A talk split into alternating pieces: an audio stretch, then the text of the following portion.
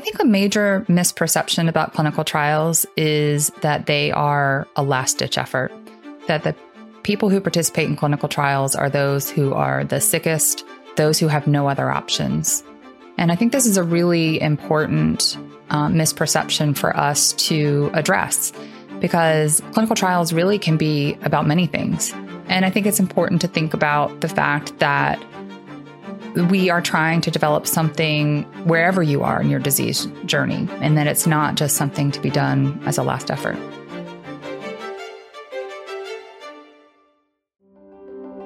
Clinical trials help us learn more about ways to develop medicines and vaccines that can prevent or treat medical conditions. Research must show that a study medicine is safe and effective before it can be approved for use. Modern medicine would just not exist without these studies and the volunteers who take part in them. Volunteers like Laurie. I'm 63 years old. I have been um, dealing with triple negative breast cancer for just about 12 years. I'm a wife, mother, grandmother, and I raise horses, we raise cows, and I rescue as many dogs as my husband will let me. And that's about me. And I, I've had a lot of support from my friends and family, and I live a really good life.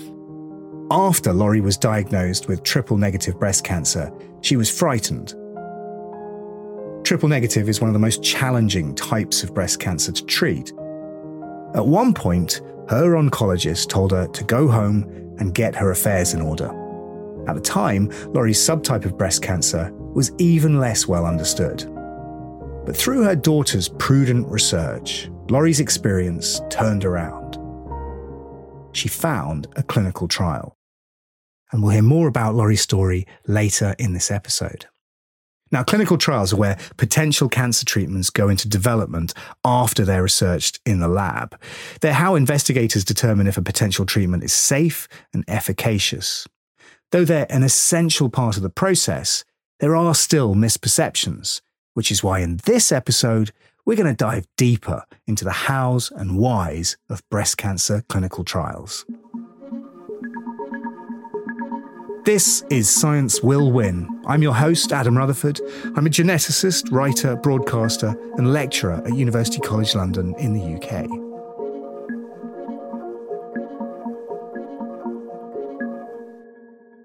In the first half of this two part story, we covered the basics of breast cancer and how researchers are working to develop innovative new therapies to treat it. Therapies like targeted small molecule treatments and cutting edge immunotherapies. Now, we're going to break down the next step in how those potential treatments move forward from the lab. So, to start us off, what is a clinical trial? Well, clinical trials are studies that come after a potential treatment is identified through laboratory research. Trials compare a current treatment option or options with a new approach, and essentially, they bring the research to life. You may remember Dr. Edith Mitchell from the last episode. She's a medical oncologist in the Department of Medicine and Medical Oncology at Thomas Jefferson University in Philadelphia.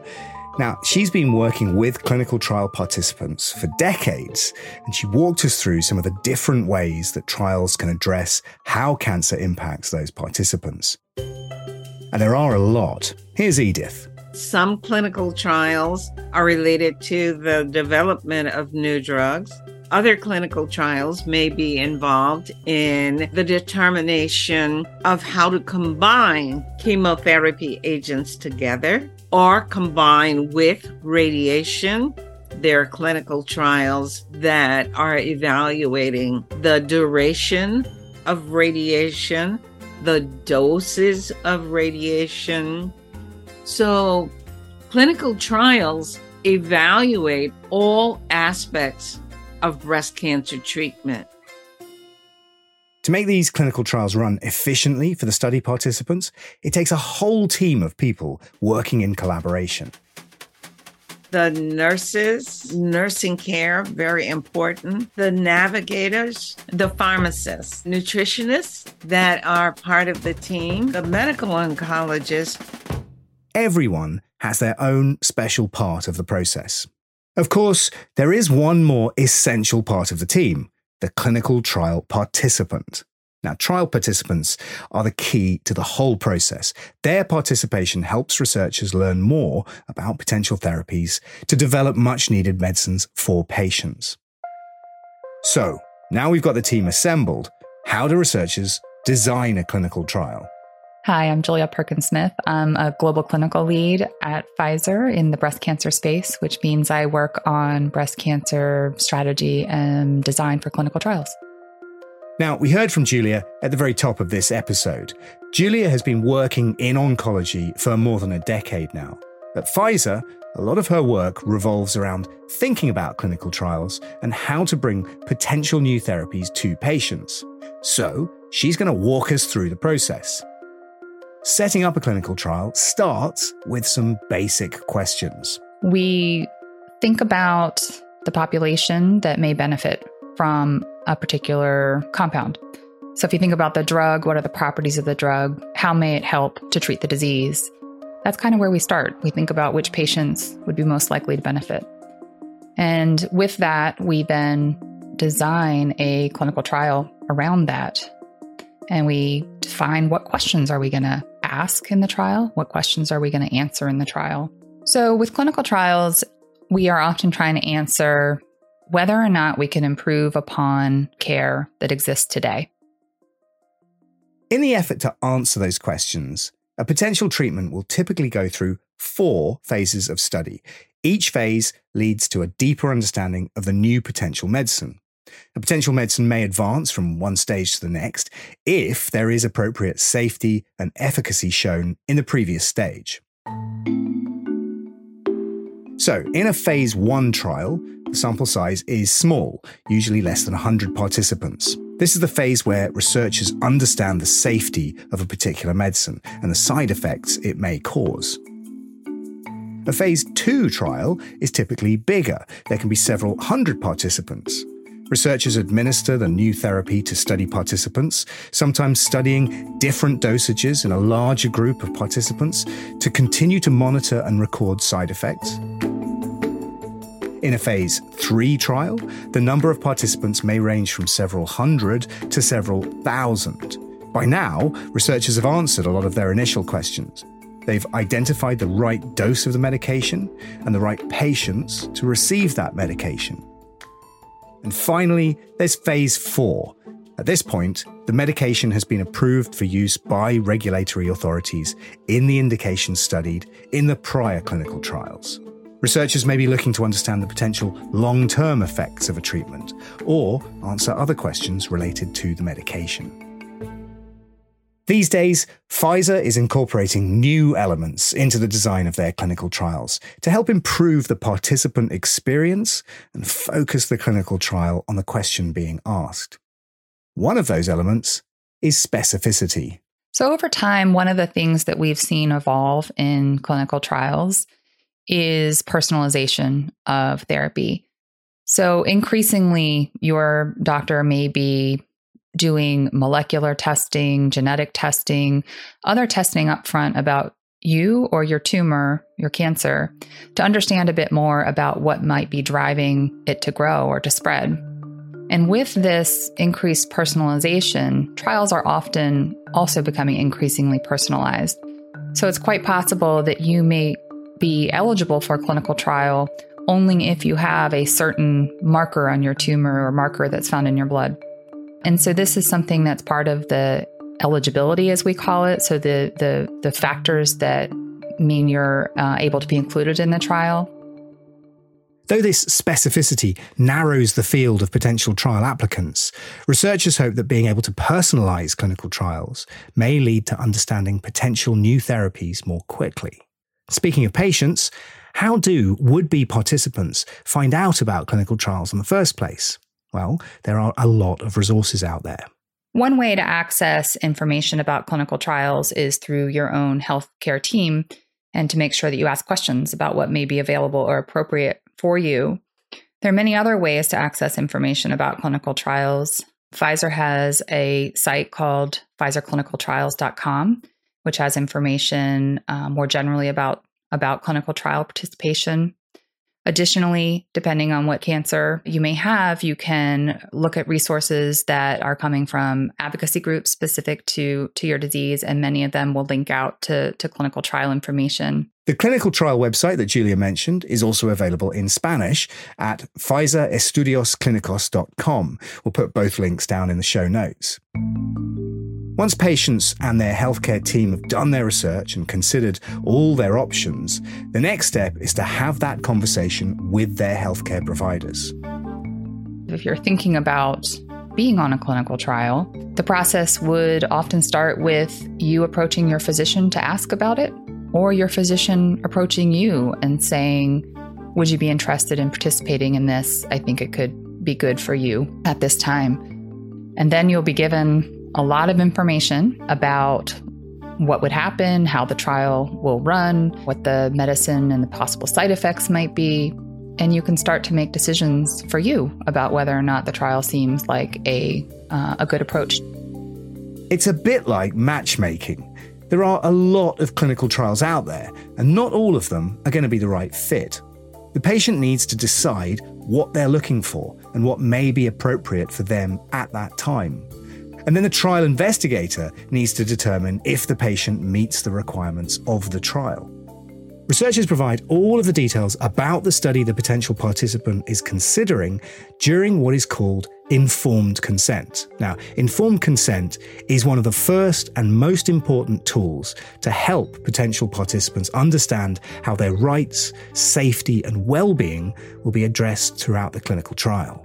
The information provided will include the potential benefits and risks of the study. The information will help potential participants decide whether they'd like to participate.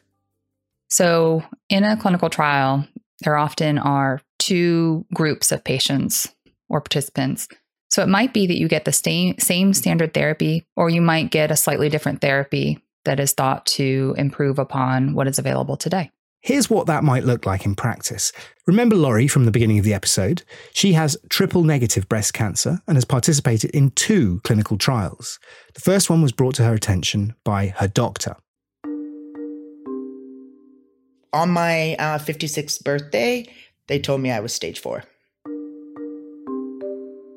They said I had no treatment for me, but there was this phase one trial they would love me to consider. After seven months of the phase one trial, Laurie's tumour grew, which meant she could no longer participate. At first, Laurie assumed she had no other options. She isn't alone in making that assumption. So many patients and caregivers don't realise that clinical trials exist in the first place, and that they're even an important option for some patients. My oncology sent me home with compassion care. And my daughter was not having that.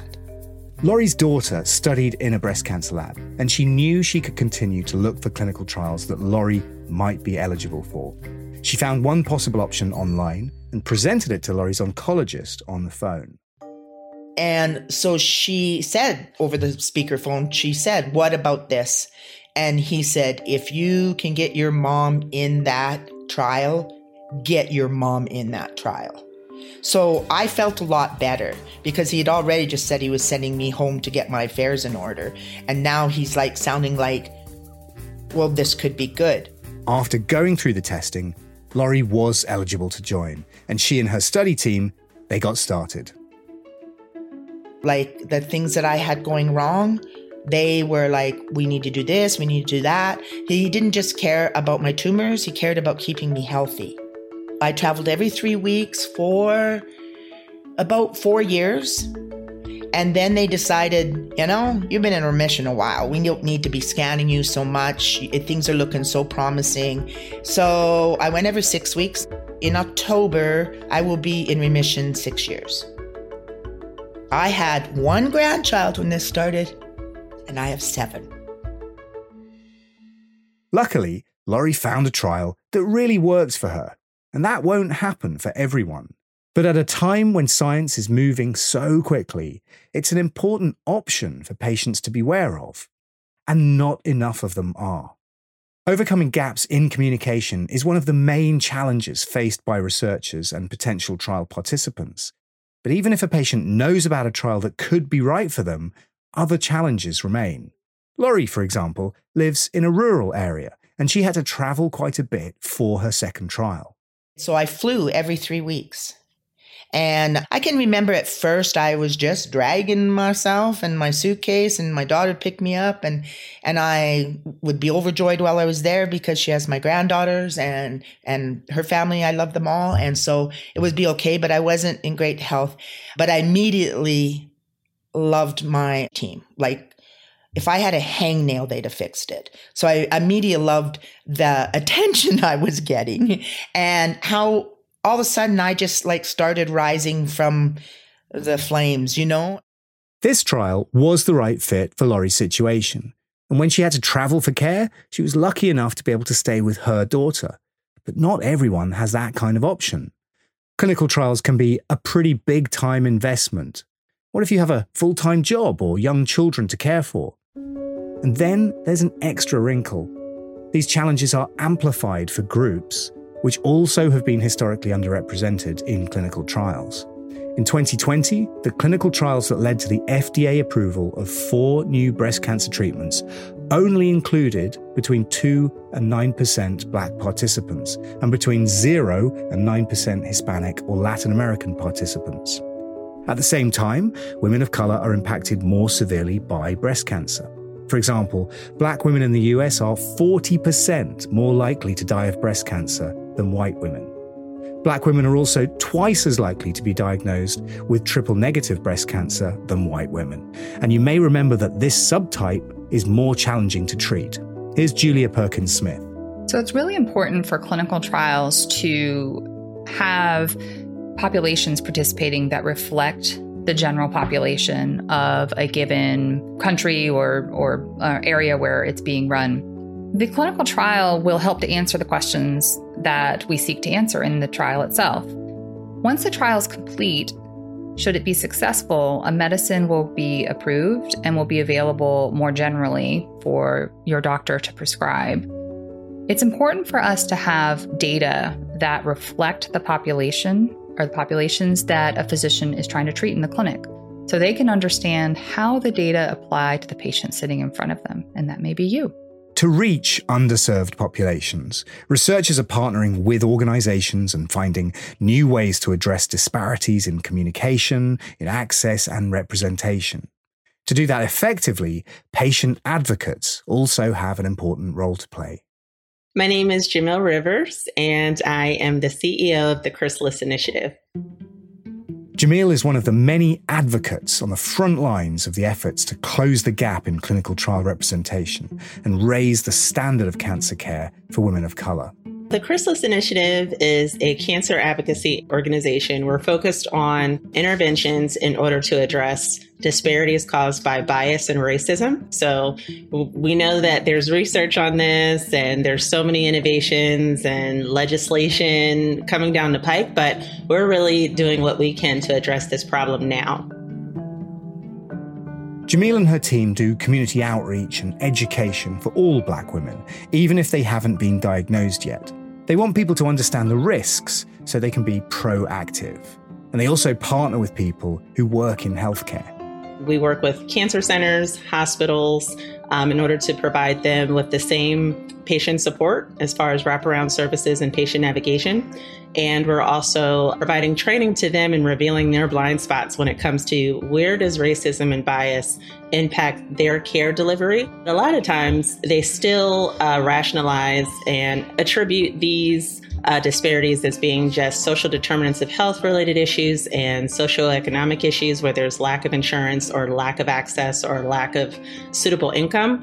But we find that we also have to address the bias um, that, you know, we're dealing with people in the healthcare system. And some people still do have bias and racism, and it ends up impacting the care that these women of color are receiving. The goal is simple connect patients with clinical trials that could be right for them and help them navigate the process.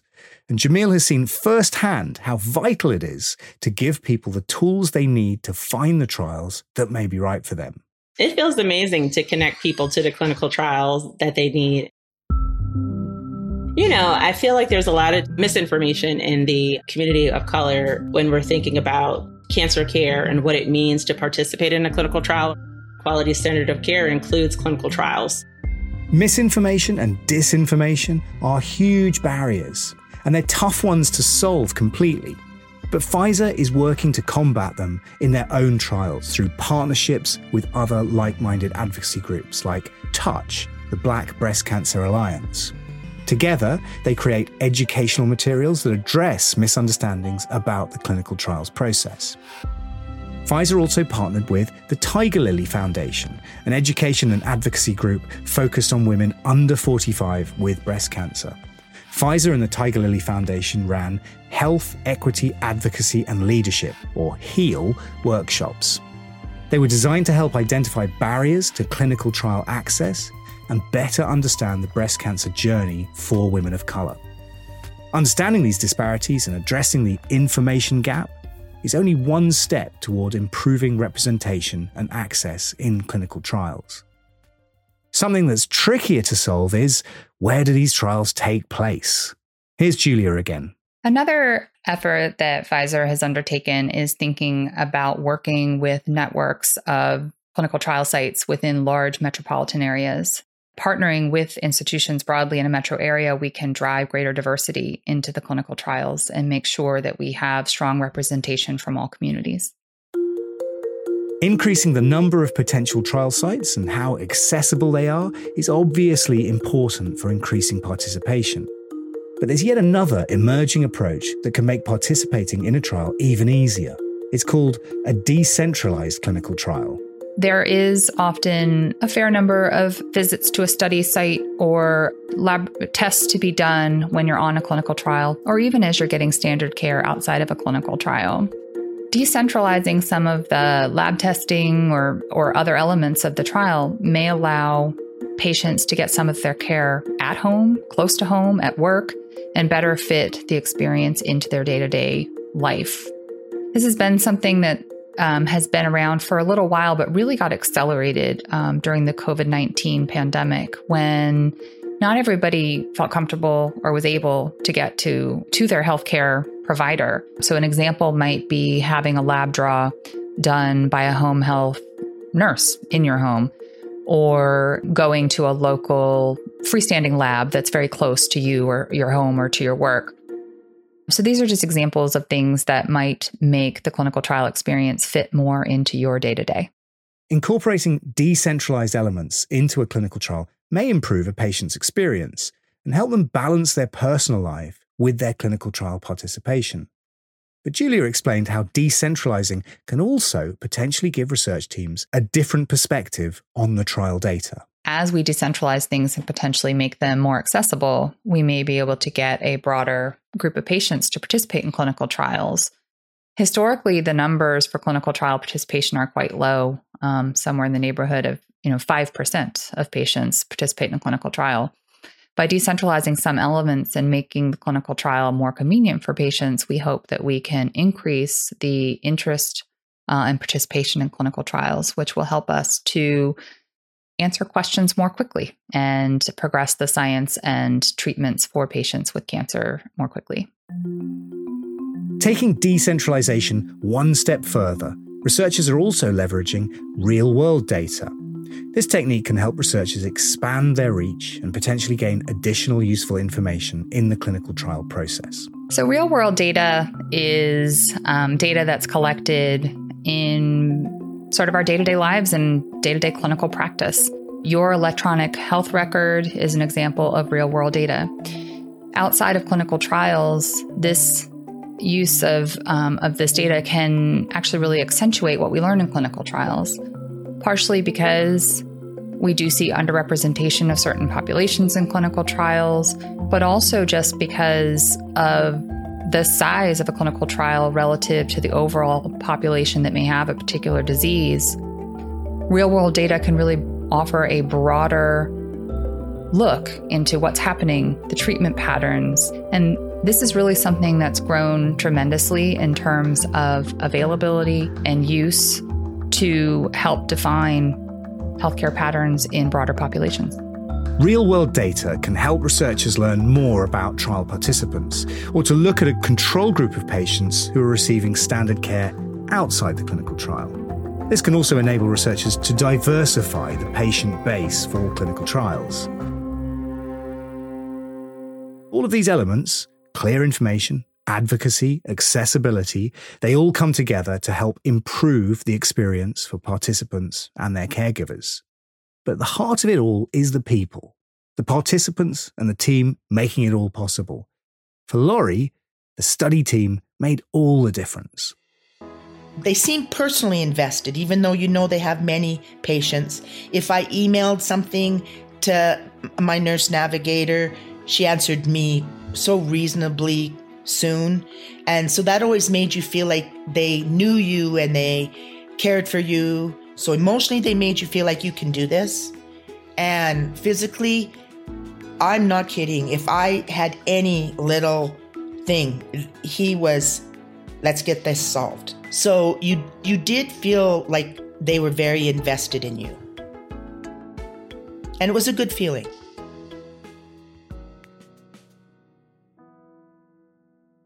All of this cutting edge research is giving rise to potential new treatments that will hopefully help patients manage their breast cancer better than ever.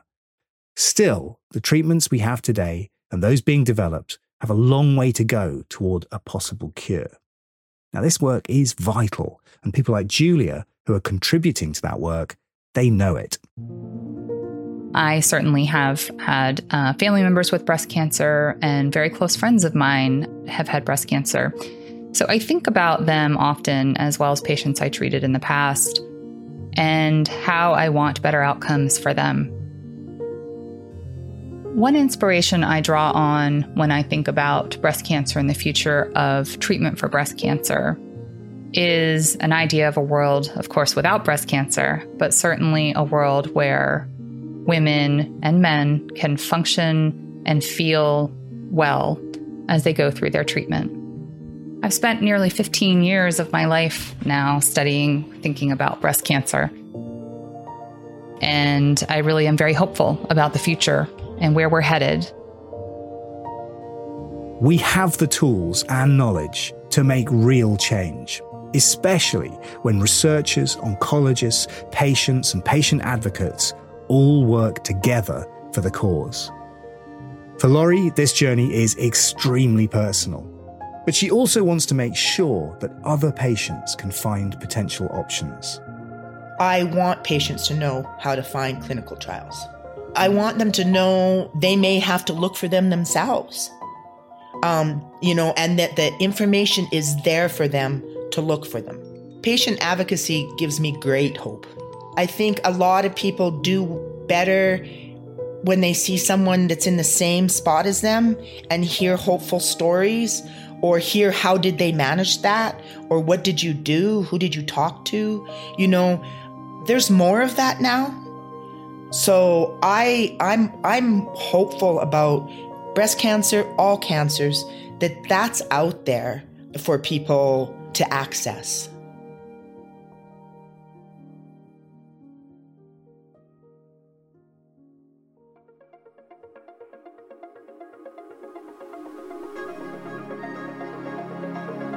Science Will Win is hosted by me, Adam Rutherford. If you'd like to learn more about what we discussed in this episode and about Pfizer's cancer clinical trials, head over to pfizerclinicaltrials.com slash oncology. Please do take a minute to rate and review and follow Science Will Win on Apple Podcasts or Spotify or wherever it is you get your podcasts from. It helps new listeners to find the show. Special thanks to the oncology team at Pfizer and Wonder Media Network. And thanks to you for listening to this series.